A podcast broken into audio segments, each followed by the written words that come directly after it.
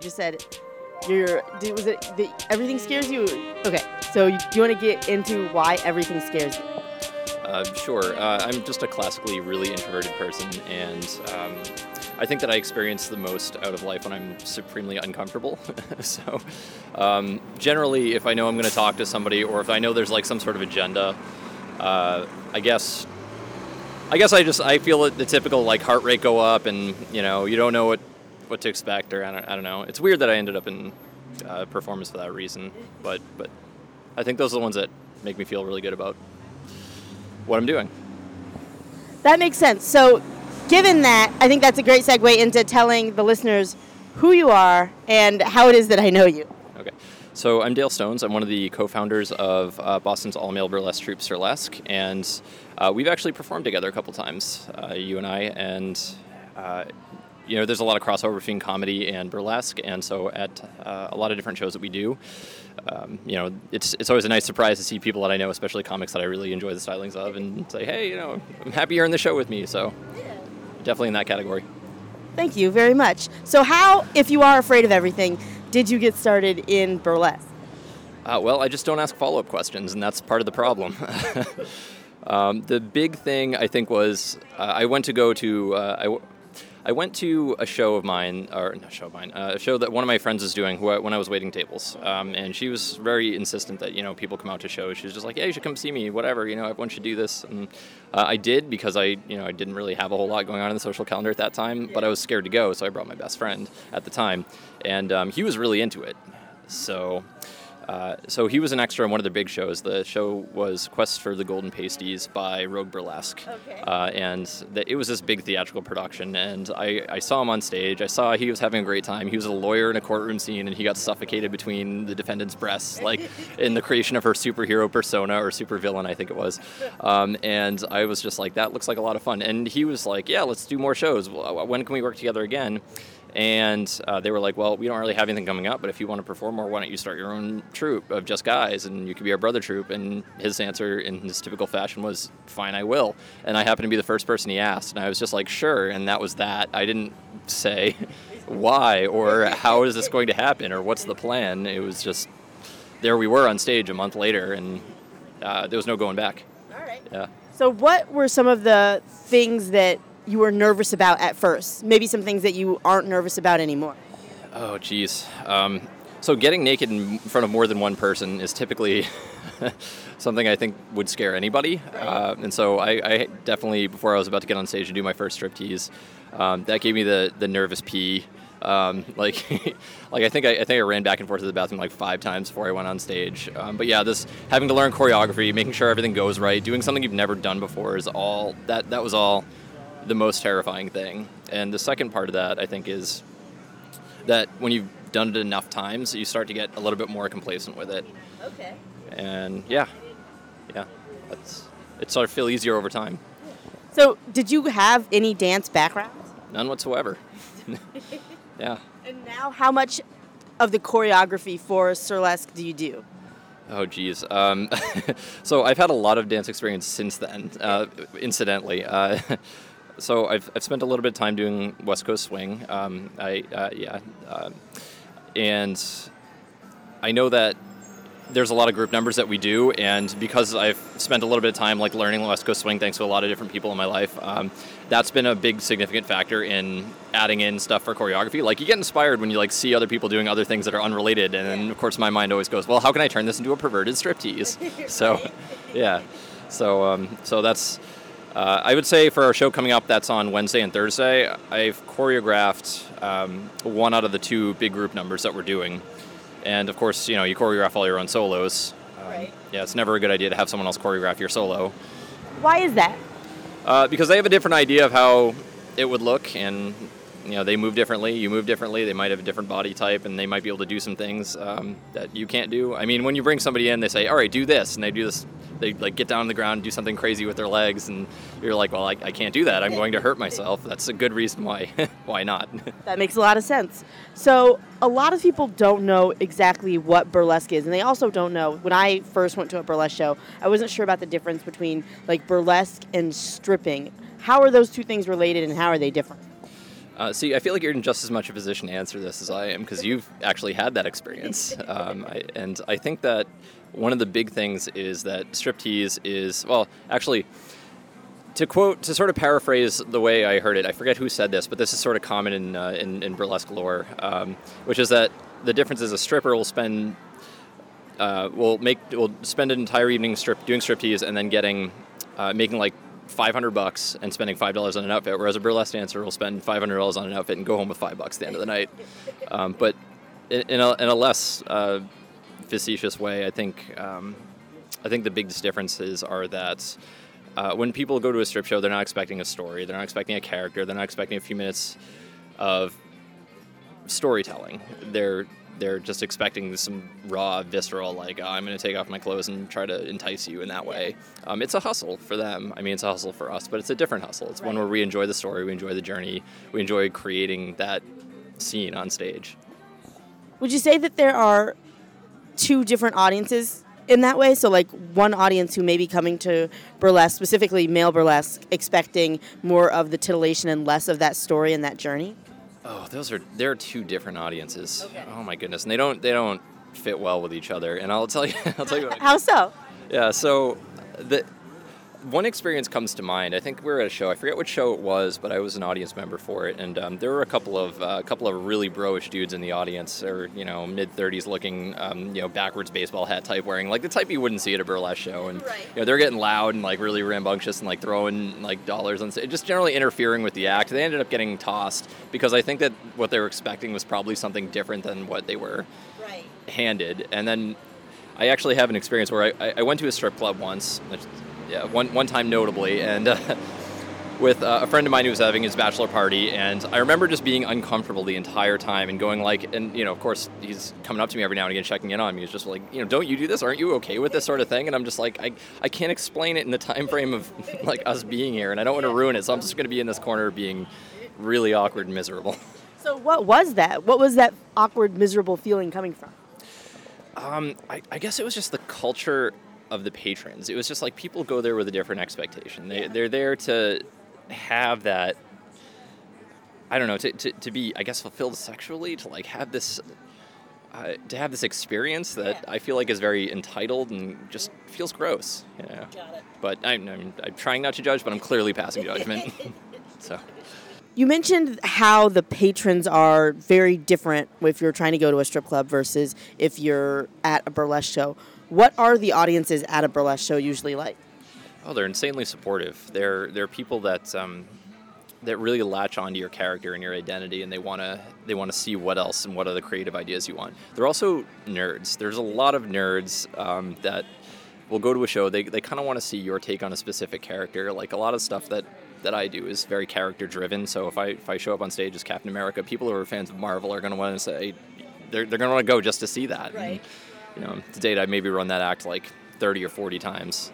So, um, yeah, so I feel like people are really enthusiastic about that. They're really excited about themes, and they're generally very body positive, okay. which is something that you don't find a lot of in you know strip club culture necessarily. Yeah. I have never seen anyone. There's a range of body types in burlesque that I've never seen in a strip club. I've only been to one strip club, so it's like not a comprehensive experience, but that one had like no diversity. Uh, tell me what it's like strip club? Like, how did you end up there? Oh, how, how okay, he asked me how I ended up in a strip club.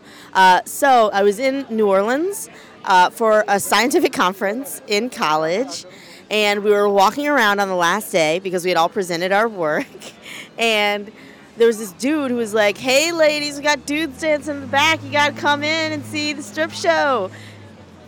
Um, so we are at Christopher's. Uh, we will get into why that is your favorite place in Boston in a second, but I'll finish my story really quickly. Uh, and so we didn't know anything about what we should do in New Orleans. We had seen enough people vomiting on the streets, so we were like, "Yeah, sure, we'll go see dudes dancing in the back." But they're like, "They're um, they're not ready yet, so you have to sit in the lady part for right now." and then we went in the back, and they were like, they were not like you guys have a day, like you have choreography, you have like a whole thing that you're doing. This was just like three dudes who just seemed like they had been pulled off the street like right before. They were in like construction outfits, but like not like construction costume. They were like in work clothes. it was it was a very strange. Uh, it was a very strange interaction for my first strip club experience. Sounds like a real bargain bin experience that you had there. Um, one guy asked me if I went to his high school, so. No, I was in New Orleans. I'm not from New Orleans. But he said it in the current tense, which really bothered me. Like, wait, like, are you in high school? like, are you giving me a lap dance, you weird high schooler? Like, so that's my strip club experience. I have some other strip club experience. Eh, we don't need to go there. Um, so we are at Christopher's. Can you tell me about why this is your favorite place in Boston? Yeah. So um, I, this was um, this is my first real uh, place that I had ever had sat down had anything to eat in Boston, and it's never failed me. Like I've never come back here and said, "Man, I wish I didn't eat that X Y Z thing on the menu." Yeah, and so. Um, I actually uh, lived right down the street with someone when I first uh, met here, uh, um, and it was right up here on Mass Ave. And so I found myself coming in here frequently, and um, it's been maybe five and a half years, and I just I really appreciate this place. It's like the idea. It, it, it's easy to settle here. Like you can just be like, no matter what you're hungry for, no matter what kind of ambiance you want, there's always some sort of middle ground that you can just be like, ah, shit. Well, I'll just go to Christopher's. That's fine, and that's what does it for me. That makes sense. So you said the first time you came here was about five and a half years ago. Where did you live before then? So I'm originally from Worcester, Massachusetts. Yeah, not far away, but just far enough. Yeah. So, so what brought you from Worcester to Boston? oh, geez, it's the. Uh, I think it was the. Um, I think it was the uh, the sad pursuit of journalism that brought me here. Okay. Um, so I, I studied journalism in college, and I know that you know going back to Worcester and you know doing the doing the, the walk of shame, tail between the legs, like after college, here's my degree, what am I going to do with it, sort of thing. Um, and then you know after spending a couple of years and really not having any journalism leads, there really are no markets in Worcester um, Yeah. that you know beyond the one newspaper that you know everyone just sort of regards as gospel. Um, but I, I primarily had a background in television news, which there really isn't any in Worcester, and I know that that's all here, and I know Boston's a pretty large market. But at a certain point, I was just like, you know what? I'm spinning my wheels in my hometown. Yeah. Um, yeah, I could work a restaurant gig for my the rest of my life and just sort of grow old and die at my dad's house. But I decided that if I'm gonna make it happen, it's got to be somewhere. And I figured Boston was the only place in Massachusetts I hadn't really started a chapter in my life in. Nice. Yeah. So, in your time in Boston, how have you seen it change? Oh, jeez. Um, so, when I was younger and I used to visit here, um, I know that there were a lot. I used to come here for all the wrong reasons. Like there, were, there were like nightclubs and, and dance spaces that I used to really enjoy going to. Um, you know, being a younger, early twenty-something, insecure-ish type, and then coming out and spending time like at say Avalon, which I know is closed and doesn't exist anymore. That's like where the House of Blues is, I think now. Um, yeah, and I, I just know that that's not there anymore, and I think that's probably for the best. Why is it for the best? This means I don't have to like still go there and like chase this idea that like dancing in clubs with people is fun. It's not. It's not. Never has been. We're lying to ourselves. I like I like dancing. I think it requires a certain amount of alcohol. Uh, if you don't enjoy drinking that amount of alcohol, then no, you're never gonna like going to a club. Like it's just never gonna happen. Some people do drugs. I don't do drugs, but I see also why drug users like going to clubs. Yeah. Yeah, you had a, you had a whole discussion about that on one of your previous episodes uh, at the Silhouette with um, who was it? Uh, Adam Langham was that it? yeah. Langlois. Jeez, he's gonna hate me because I messed his name up. If he ever hears this, um, He won't. He doesn't listen to this. yeah, he's leaving town anyway, if I remember. So. uh, Yeah, come at me, bro. If you're out there. Uh, but anyway, um, yeah, no, and I, I have this awful memory of like being, I think, 20 or 21 years old and driving up here with a friend, and like he was over 21 and I wasn't, and like him buying like just a couple of flasks of Mad Dog 2020, which is like the quintessential bum wine, and then just us getting like wasted on that before going into the club, and then when we sobered up, driving back to Worcester, and it was terrible. That doesn't sound fun at all. Yeah, that's you nailed it. What kind of people were you meeting in these situations? Ah, all the wrong ones. No, I, so I, I don't know. I, I, it was so far enough ago, and there was enough, I think, debauchery that it, I don't think I have any cherished memories, and that's kind of the way I think I should keep it. All right. Yeah. Yeah. All right. So, what did you order? All right. So uh, I just got some buffalo tofu. Uh, this is a really fun app for me. Like this is okay. Another thing I love about Christopher's is they made me like tofu more than they I like the chicken on the menu. Yeah, I'm not a vegetarian by any stretch. I was about to ask. I was like, Yeah, but I'm just like I, I will gravitate towards that like 60-40 over the buffalo chicken tenders, which are like the same thing.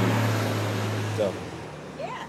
that is impressive. I got a tofu salad uh, because I'm trying to be healthy. It's like a whole thing. But uh, all right, based on your comments on the buffalo tofu, I think this is gonna be good. I'm gonna pause it so you can actually eat some of that. okay. All right. So, how were your buffalo tofu bits? they're awesome. Uh, yeah, I so I usually get the hiccups when I eat spicy food, like if it's past a certain threshold of spicy. I also get that. Oh my god, you do too? So few people do it, and oh, we get made fun of, right? All the time. Ah. yeah. So if it gets to that point and I hiccup pleasantly, I, like I enjoy it. My body doesn't want me to, Right. but they were good. So that's how I know. All right. Nice. That's a good measure. No, it's super embarrassing if I'm like at work or like trying to be like, oh, on a date is the worst where you're like, I swear I'm a normal person. I just can't control these spasms of my body when I eat spicy food. Yes, I do, I do the same thing. Like I'll be saying something mid sentence, and then all of a sudden, like I'll hiccup, and because it's my mouth is open, it'll sound like a gunshot. It'll be like startling, and someone will be like, "What the fuck is wrong with you?" um, but yeah, yeah, no, I'm with there. I'm with you. Okay, cool. Um, so let's get back to burlesque. You do a lot of characters. Do you want to tell the listeners a little bit about some of the? Do, okay, do you say acts, performances? How do you describe them? Even? I uh, we we say acts or routines. Um, like I don't think there's a like a complex about what we call them, but Okay. you know, but um, uh, I know I know that's something that sort of exists for comedy, but yeah, because I had somebody school me about that recently. Um, but yeah, no, we, we call them um, we call them routines or acts, and I have a couple of characters that I do pretty frequently. I'm usually typecast as like blonde type characters. Um, so I've done Aquaman, I've done Captain America, uh, superheroes too. Now that I think about it, let's make that connection now. Um, but uh, I was in DC uh, this weekend, and um, I was doing a show called Whedonism, and um, they brought my Spike character down. Uh, so I do a really good Spike. I, I really enjoy, um, you know, the Buffy universe, and um, yeah, uh, there's a Dark Knight in the Asylum where I, I've been brought back to do Commissioner Gordon a couple times. Really? He's one of my favorite. Okay, sorry. Yeah, yeah, it, it's Like, do you wear glasses? yeah, yeah. I've got so many photos. I got so many photos of it. It was it's a fun character to play. I get to be curmudgeony and it's it's less burlesque and more, I guess, character acting. But you know, they're all one and the same. You know, in our scene, so you know, the lines blur. All right. So, how much of the Boston scene would you say is that like pop culture character referential stuff? You know, uh, here more than most places, it's I would say probably a pretty even split. Like, there's a good chance if you go to a show that's you know has a themed billing, uh, there's a good chance that, that you'll find either a list of uh, a, a list of different characters that people are trying to do, and it's sort of worked into a general theatrical experience, or it's just like a cabaret, and like it's just everyone coming on doing different characters. Right. Um, I know that there was a traveling show, which is actually starting up again, called Burlesque is Coming, which is the only burlesque tribute show endorsed by George R. R. Martin. They go visit at his theater. Um, they performed at uh, Davis Square Theater last year, and I went to go see it. And uh, that was just an assortment of tribute characters, and the host was a guy who was doing like the Varys character, um, you know, the Master of Whispers, and he was very good. Um, and everyone just did burlesque versions or sideshow versions of their favorite Game of Thrones characters. Okay, I, I love Game of Thrones. Tell me more. Like, what does sideshow mean in this context? Uh, you know, just just random crazy things that people do. Like uh, the one guy who was uh, playing Tyrion um, did this had this whole sideshow bit where he was like hammering nails into his nose and like, yeah, exactly, and um, you know, swallowing sharp objects, that that kind of thing. That, like, when you just just the description of that viscerally like affects me. so sorry that you're getting a lot of weird noises, listeners. Uh, the idea of someone swallowing a very sharp object bothers me so deeply I could not watch it. um, how many shows would you say there are for burlesque on like a given night or in a given week? There's usually one every weekend uh, on some corner of Boston. Uh, I know that. I know that um, you know generally every weekend there's always something to do. Occasionally a weekend will pass by where there isn't anything, but generally people all um, you know know each other in the burlesque scene here and like have sort of a cohesive idea of when everyone else's shows are, and they usually don't overlap. But when they do, it's uh, I guess it's not great, but there's maybe like at most two or three in a week, and at least um, maybe there'll be two or three in a month. Okay. Yeah. So, has the scene grown in the last couple of years, or is it pretty steady in its size? So it, I think it's remained pretty steadfast in size, but what's interesting is like the the life cycles has been changing. So there's been a lot of folks that you know seasoned performers that I, I really enjoy and respect who have you know maybe sunsetted their their characters and, and said you know I don't want to do this anymore or they moved away. And in the meantime, there's always like new crops of performers who are just seeing it for the first time, saying I really want to get into it and they want to try it for the first time. And you know I teach an amateur class, so I've had to teach like new gener. I've, I'd say I've had to as if it was like drudgery, but I've gotten to experience what that's like to like be someone's first impression and teach them things that I wish I knew as a young fledgling burlesque performer. And so it's it's fun to see those people starting to get gigs and being welcomed into the community. So, what is the progression? So, say you start off, you're just doing your first shows. Where do you go from there, and then how does that continue on? So I, this question was asked to me in one of my classes. Uh, the second class I ever taught, uh, one of the guys just asked me one of the questions. He, he said, you know, how do I book more shows? Which I think is at the core of what you're what you're asking me. So it's like, how do you how do you get into the game and start playing?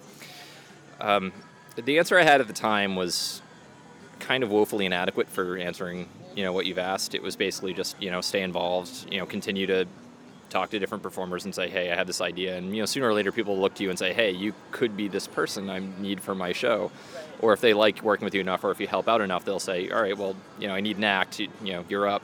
Right. Um, but I think that there's, um, I've sort of had like a charmed uh, existence in coming into the scene, and I, I got to recognize that like at the time, me and the two guys I started Surlesque with were the only game in town, and it's been that way for a long time. So we started out as a partner of Rogue Burlesque, who, you know, they were very good to us. They taught us some basics um, about feminine striptease, uh, and more on that later. Um, I still used a lot of those mannerisms until somebody said maybe you shouldn't, but I'll, I, I can talk about that. Okay. Um, but, um, but having uh, having had the opportunity to have like equal billing with our with our sister troupe Right. um, was an opportunity that we were afforded that was probably undeserved given how un- inexperienced we were, but we're glad that they gave us a shot. Yeah. So, how would you go from there? Like, I think there's one like famous burlesquer that I had ever heard of before I like met more people in burlesque. So, how would you go from like where you are to say like I don't even like performances in Las Vegas. I don't know how any of it works. Yeah, so it's it's kind of its own sort of industry, and I and I say that because I know people who make a living doing it, but it's a bootstrap living. Like you know, if you're really good at singing, or if you're really good at um, you know kicking a soccer ball, like at some point there's some top tier. Like there's some there's some way that you're gonna you're gonna be made doing it. Um, you know, if not everybody gets there, but with burlesque, the top tier is you get to do it without having to have a second job, and you can sort of travel around and have people maybe pay you a little bit more because you're notorious for it. Um, but really, it's just reputation, and everyone's sort of accessible to each other. And what I mean by that is that the people that I know that are sort of in the top tier are people that I've met and have been like, oh, yeah, it's really cool to meet you. I've heard a lot about you. And like they're sort of just down to earth people like you are. So it's not it's not celebrity in that way, but it's celebrity and just like your reputation has become so pervasive that people will ask you to headline for like festivals. And you can kind of maybe name your price within reason at that point. Right. Yeah. That's pretty awesome. So, like, for instance, the DC thing, they like asked you to come down. So, like, so you're at that. So you're at the level. I hey, I, I wouldn't. let's not get that far. No, I still, I still. I, there's still performers that I like idolize that I would consider like a, a tier up above me. Like I, I think. Um, if I can, if I can pat myself on the back, I feel like I've gone a long way in Boston. I feel like I've started at a place where I should have been pulled off a stage as soon as as soon as people saw what I was doing. To, to now it's like people ask me for a lot. of. Like I, my my calendar looks like you know ten to twelve shows a month. Um, but you know, I, I'd still like. There's still performers that, like when I was at um, Big Old Burlesque Expo in Montreal, um, there was a huge Boston turnout there. Um, there was a performer there who I idolized, who I took class with, um, James the Giant Pasty, who's based out of Toronto. Um, and he's the founding member, or one of the- founders of Boylesque TO, and they're great. They've been around for seven or eight years now. Um, but yeah, he's you know he got asked to headline that festival, and he has this act um, where he's a frog, and somebody kisses him in the audience. You find someone to give him a kiss in the audience, and then you know Prince's you know, you don't have to be to- you don't have to be rich to be my girl, and um, is that the name of the song? This is I'm really bad. I I should know, but I don't know. Yeah, I know there's a name for that song, but I just damn it, I'm gonna get I'm gonna get killed here on this podcast. Oh, you're gonna get killed. They're gonna be like, Kenise, how dare you? this is offensive to us. Okay, sorry, sorry. Yeah, some, yeah, edit that out. Uh, so, yeah, so yeah, so he's, he's he's dancing as a frog to that song, doing a striptease, and like he he's on this lily pad, which turns out is a cape, and like he wraps himself in the cape, and turns out like he becomes like has like frilly collar and like a giant dong piece with the prince symbol on it, so he's like the frog prince. Yeah. And I saw that, and I was like, that's so beautiful and amazing, and I wish I'd thought of it. Yeah. Um, but yeah, and then he had this moment with us where you know he came up to us afterwards and was just like, "We need to team up. Like, let's do like a Boylesque TO Surlesque thing. Like, we'll figure it out. Let's let's talk dates." And I was sitting there like nearly shitting my pants because I was just like, "This guy is great, and he wants to team up with us." And I yeah, so That's really nice. That sounds fun. hasn't happened yet. Hasn't happened yet, but yeah, let's hope so. Yeah. But, uh, but but with that came a little bit of self reflection that maybe said maybe maybe I might be able to get there someday. Maybe like this is maybe I'm climbing the ladder. Yeah. Would you want to be able to like quit your day job and just do this full time? Oh no, no. That's I, I like having a little bit of money and living a little bit comfortably. And Yeah. I, at the end of the day, I know this is just a really a hobby that we all get to do. And Right. I'm not going to be. I, I don't think I could ever have the frame of mind of being someone who takes this so seriously that that that I don't know that I just sort of cast other things that are important in my life to the side Yeah. just because I need more stage time. I just don't know that I could ever reconcile myself with that. That is something that comedians are constantly thinking about or doing. So it's interesting to see how that works in other creative circles. That's really cool. Um, okay, there are two things I want to get back to. One, you were talking about like feminine movements, and you were like, and then I had to get away from them. But we'll talk about that later. So that, all right, tell me more about that. Oh, geez, yeah. So, so the first class that I ever took in burlesque, after going to see several, several shows. So, I mean, I had an idea what it was about, but, um, but the Rogues of Rogue Burlesque, they, they taught us a class, and uh, me and the other two guys that were the founding members of Surlesque um, took a lot of movement cues from them, and they, d- they they told us to do stuff like you know you can you know peel your clothing away and like do very like you know shoulder rolls and Right. you know twists and shimmies and things like that, which are sort of endemic in burlesque and sort of like iconic. But um, but the, the thing that I was thinking of that, that really that I did for years after I rightfully should have been allowed to, um, the shirt unbuttoning. Like y- think about how most people unbutton their shirt. They just they just sort of you know, have like little like beak shaped fingers and they do that. Uh, but like the way you do it if you're on stage is like you flare your fingers out and just do it with the two fingers and you know and I was still doing that and people were like so I, I don't know if anyone's told you this, Dale, but um, that looks really feminine. You need to like if you're if you're doing a really masculine character and you start unbuttoning your shirt like that, you're just you you just you, you you're fucking up. yeah. And so I was just like, oh man, you're right. So I had to yeah. So a lot of that was just self-realization and, and growth. Nice. So how, that's really interesting to me. How much of like examining the normal way a person does a movement and then adding a spin on it, or like, yeah, because everyone does take their clothes off. Like, how much of the normal motion do you have to consider when you're creating an act? So a lot of it's just doing it in front of a mirror and figuring out what looks good. And a lot of people don't realize when they first get to stage that you have to do your movements a lot bigger. Right. Um, that doesn't always necessarily mean every single movement you do has to be big and vibrant. And like you know, if someone's standing behind you, you'd clock them in the face. That's happened. More on that later. Um, Okay. But uh, what what I think is most important is that you know what it looks like and you know like when I when you take off your shirt, like let's say you have like a button down shirt like this one I'm wearing, and like all of the buttons are undone.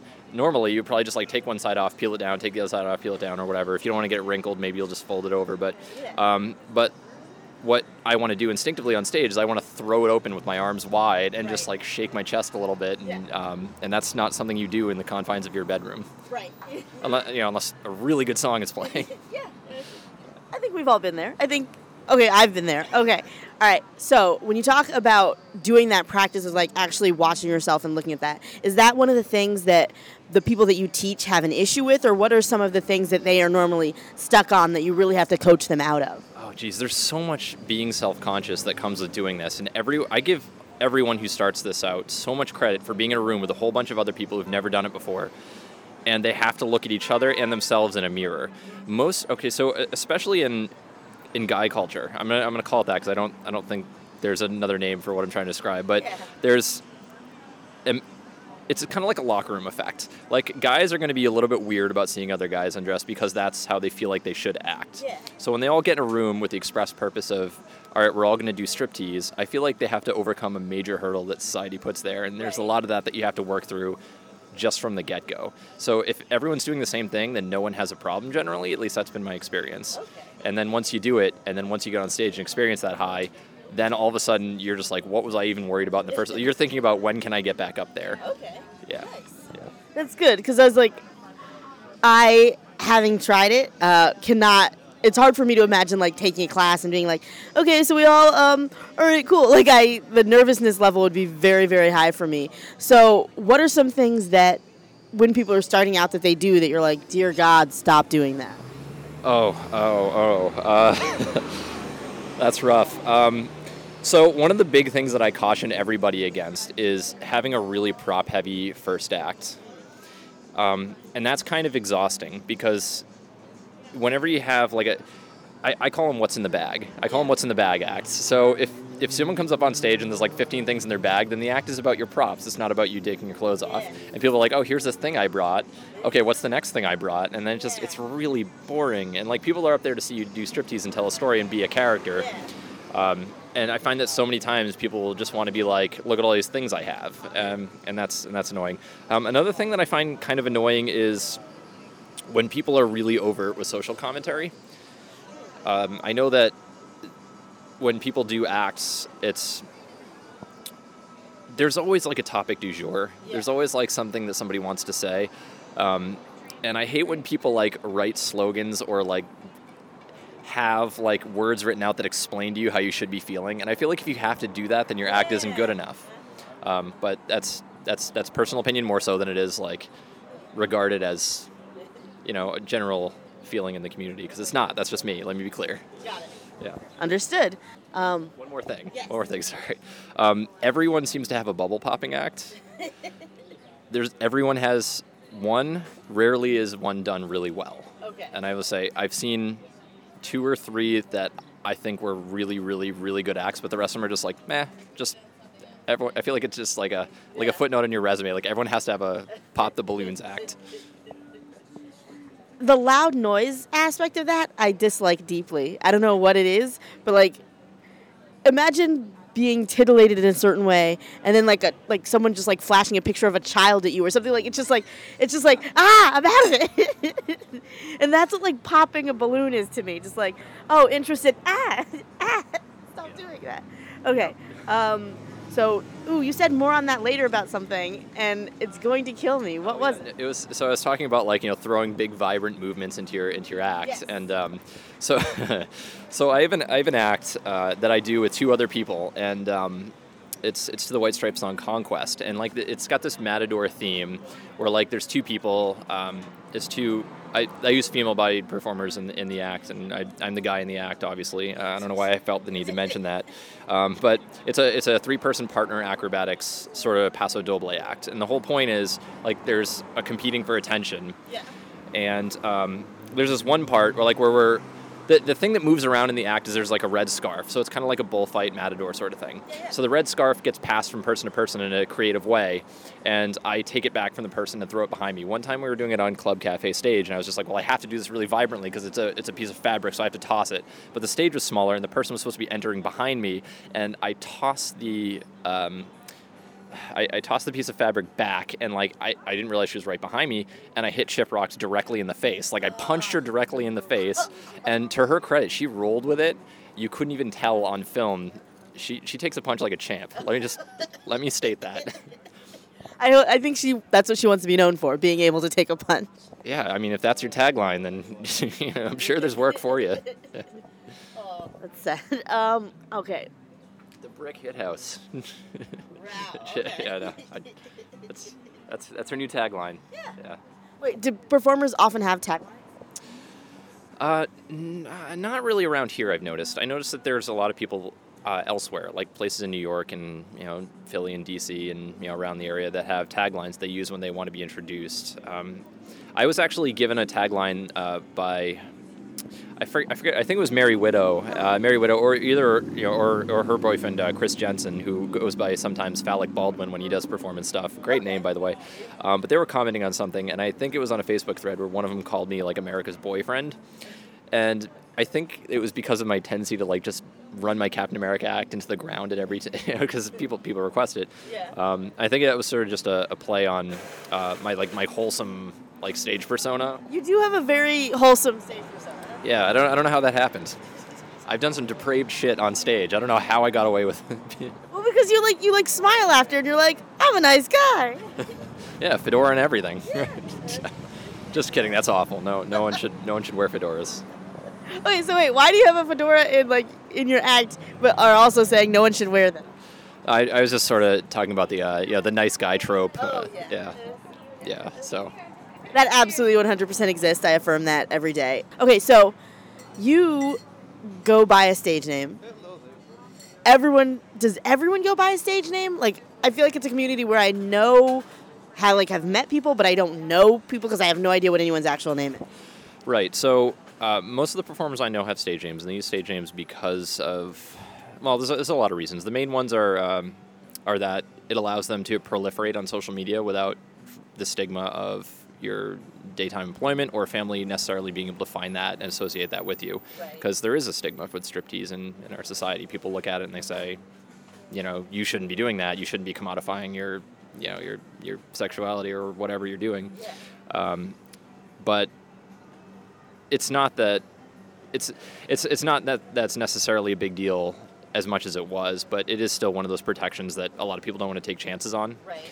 Like I, I know people who um, I, I know people who are in uh, municipal professions who just really prefer Yeah. that you know people don't know that. Like I, I mean, there was a there was a story with a with a um, recently where uh, someone at the Ohio Burlesque Festival, I think it was, um, got filmed, and turns out she was an elementary school teacher, and like that community that she taught in was in an uproar, and you know she ended up losing her job and getting harassed by the you know the great wide internet, um, and that's just one of those things that it's I mean it just goes to show you what can happen what we Right. protect against. Um, another reason is because um, a lot of people.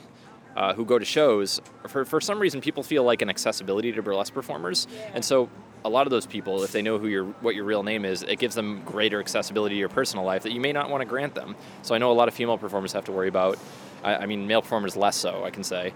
Um, but a lot of female performers i know would rather their fans not know their real name because that you know that that is a risk that they would be taking. That makes sense. yeah. Jeez. What is is there any instance in the Boston community where you found like an issue with that or like where someone wasn't respecting the boundaries in the way that they should? that's uh, that's a tough one to think about. I, I know that, it, you know, with my own privilege, I know that there's, um, I would probably experience that less than, than others, but I have heard, um, I have heard that you know, I, stage names for a lot of uh, female performers that I know are. There, there have been close calls. I, I, I don't want to tell anyone else's story too much, but um, but I know that, uh, but I know that um, shit. I, you know, I wish I could articulate this better, but it it happens. Yeah. It happens. Um, yeah. All right. So that's the dark sad. On to bright happy. So what are some of the characters that you haven't done yet that you'd like to do? Oh, okay, so I'm a huge video game nerd. Uh, Really? Yeah, yeah. I, I, I don't know why I imagine I'm like I'd be able to tell that about someone, but I, I would not guess that about you. Yeah, yeah, it's um, I, yeah, I'm not, I'm not ashamed of it. It's just, uh, but yeah, no, there are some, cl- there are some uh, characters that I think are, are my sort of ultimate pinnacle that I, that I really want to be able to do. Uh, I want to be able to do it like a Shepard strip from Mass Effect. Um, I think Shepard is one of my favorite video game characters. Okay. Um, Can you describe that for me? I have no context at all. Sure, that's fine. Uh, that's fine. So, so um, Shepard is pretty much like space Jesus. Uh, I guess that's uh, that just came out. I don't know why that, but um, but yeah, he's basically like the you know the the, the high-ranking person who's trying to save the universe from um, from this terrible dastardly force of like sentient machines that are intended to purge all life in the galaxy. And Okay. you know he's he's like the great unifier that gets all the alien races to team up against the Reaver, the Reapers. Sorry, uh, and you know that's that that's a fun character because those games are so cinematic, and I I figured that would be fun to do. But you know, if you don't know it, then it better be a damn good burlesque act, which is a good rule of thumb. Okay. Yeah. So how do you apply that to, say, the Angel character or the? I mean, I feel like most people know who Captain America is, kind of, but like, how would you apply that in that scenario? Right. So if it's a, so, I mean, everyone knows Captain America these days, but if I were to apply that rule to just any other character, uh, I would say if people can enjoy the striptease and the content of the striptease without necessarily getting who the character is, then it's a good that's a good act.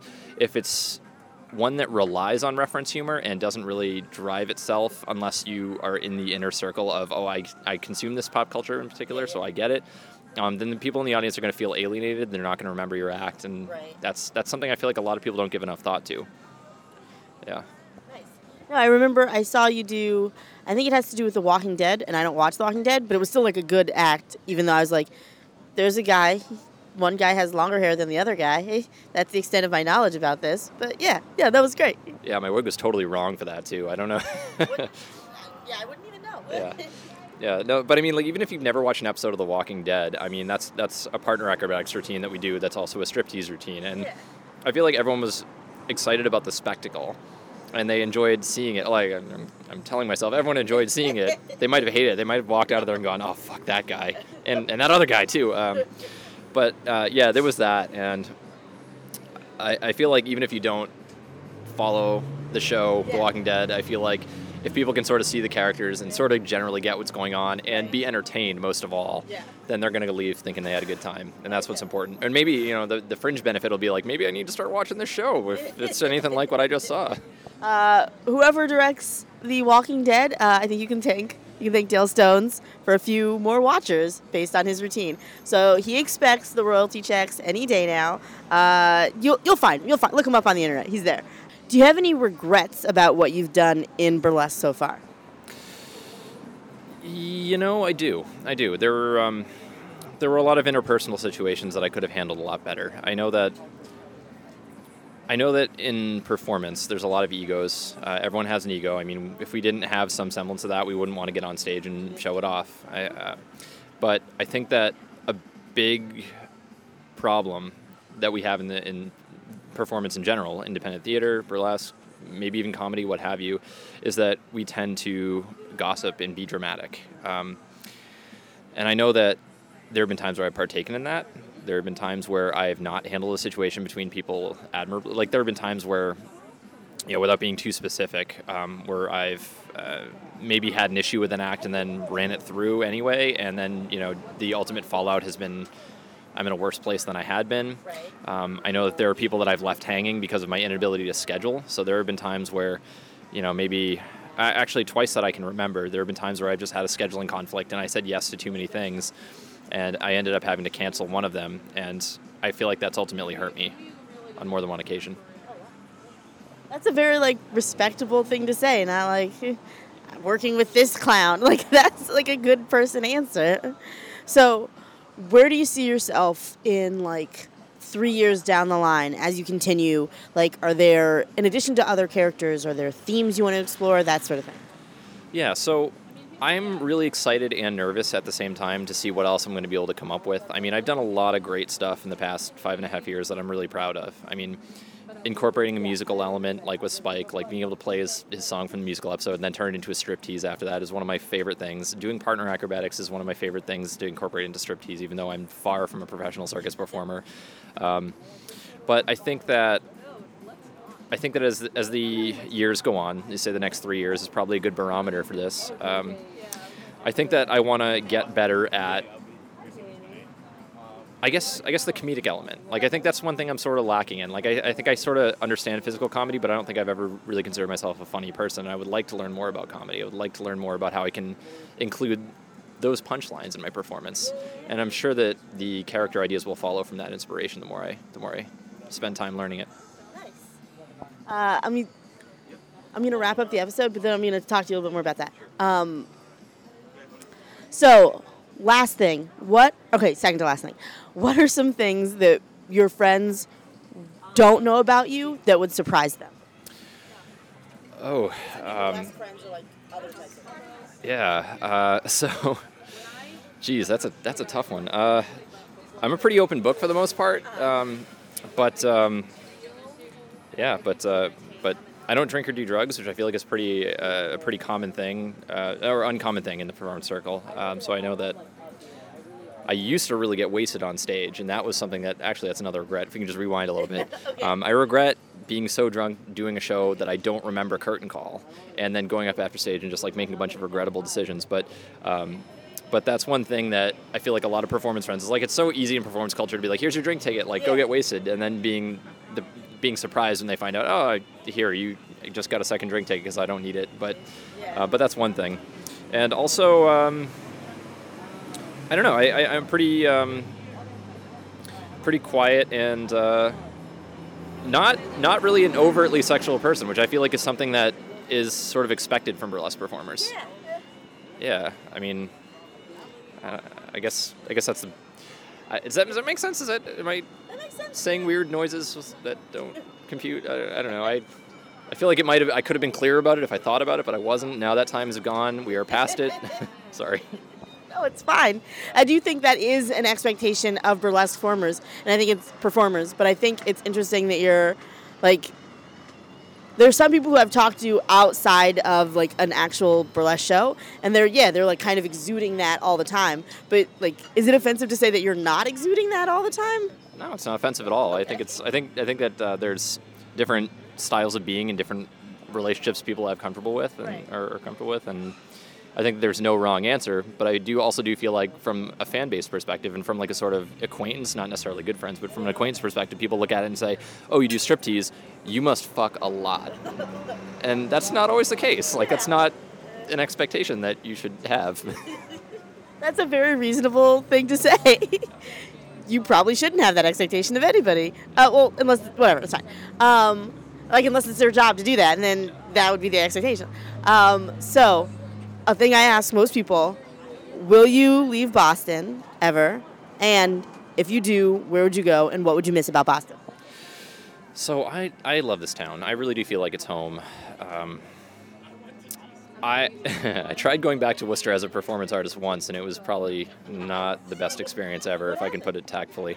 Um, we wanted to go and team up with this other troupe, um, the, you know, the, the the Wormtown Bombshells, but we it turns out that they they didn't really have as big a presence in Worcester as we expected, and we didn't really know that there was really no burlesque scene in Worcester. So it's like it's one thing to play to an empty gallery. That's called a rehearsal, pretty much. But yeah, it's just it's it's good to look back and say, well, at least no show I ever do in the future is going to be like that. But I'm sort of getting off topic here. Um, um, but yeah, no, I've been I've been to a few cities, and I've, I've gotten the chance to travel around and see new places just as a performer, and um, I, I kind of liked San Francisco. I liked seeing drag shows out there. Um, they're really over the top, so I could see myself living there if someday I you know strike it rich. Because let's face it, you need to be rich to live there. Yes. Um, but I, I would never just I would never plan to go there unless there was some sort of outward professional calling um, that sort of found me there. Um, and if I were to leave, I would probably come back. I really do like this town. I think it's got a great feel to it. I think it's really accessible, and I think that we have a really great community here, and I don't want to leave. What would you miss if you did have to leave, or did end up leaving? Jeez, I don't know if I could find um, better buffalo tofu than we've had here right now.